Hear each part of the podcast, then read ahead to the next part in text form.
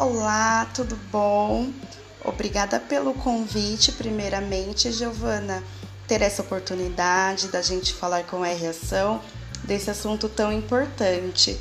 E bom, então, o feedback é uma das ferramentas mais importantes para você promover a transparência, o crescimento da sua equipe. E lá na Google, a gente tem uma cultura de incentivar muito isso entre os membros do time não apenas o feedback de líder para liderado, como também um caminho contrário, especialmente entre os membros da equipe. Existem várias formas, né, em que você consegue estruturar um feedback. Existem vários modelos, até mesmo já prontos.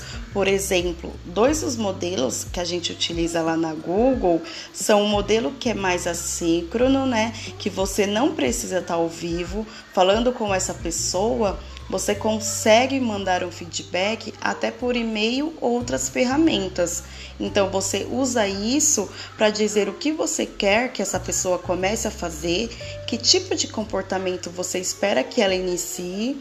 É, segunda coisa é o que você quer que essa pessoa poderia continuar a fazer, o que está dando certo, né? E o que você gostaria também que essa pessoa parasse de fazer. E esse é um feedback muito simples, é um modelo muito rápido de você passar as informações.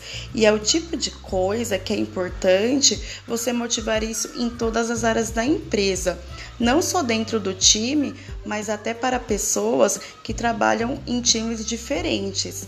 Às vezes o problema é, por exemplo, um comportamento de uma pessoa que faz muito barulho no escritório e atrapalha a concentração dos outros. Não necessariamente essa pessoa será do seu time. Outro modelo que inclusive eu até prefiro, né, é o feedback de um para um ou feedback mútuo em que eu dou feedback para a pessoa e eu espero que a pessoa também me faça o feedback, né? Que ela me passe esse feedback. Eu diria que existe aí duas fases de quando você está passando um feedback específico.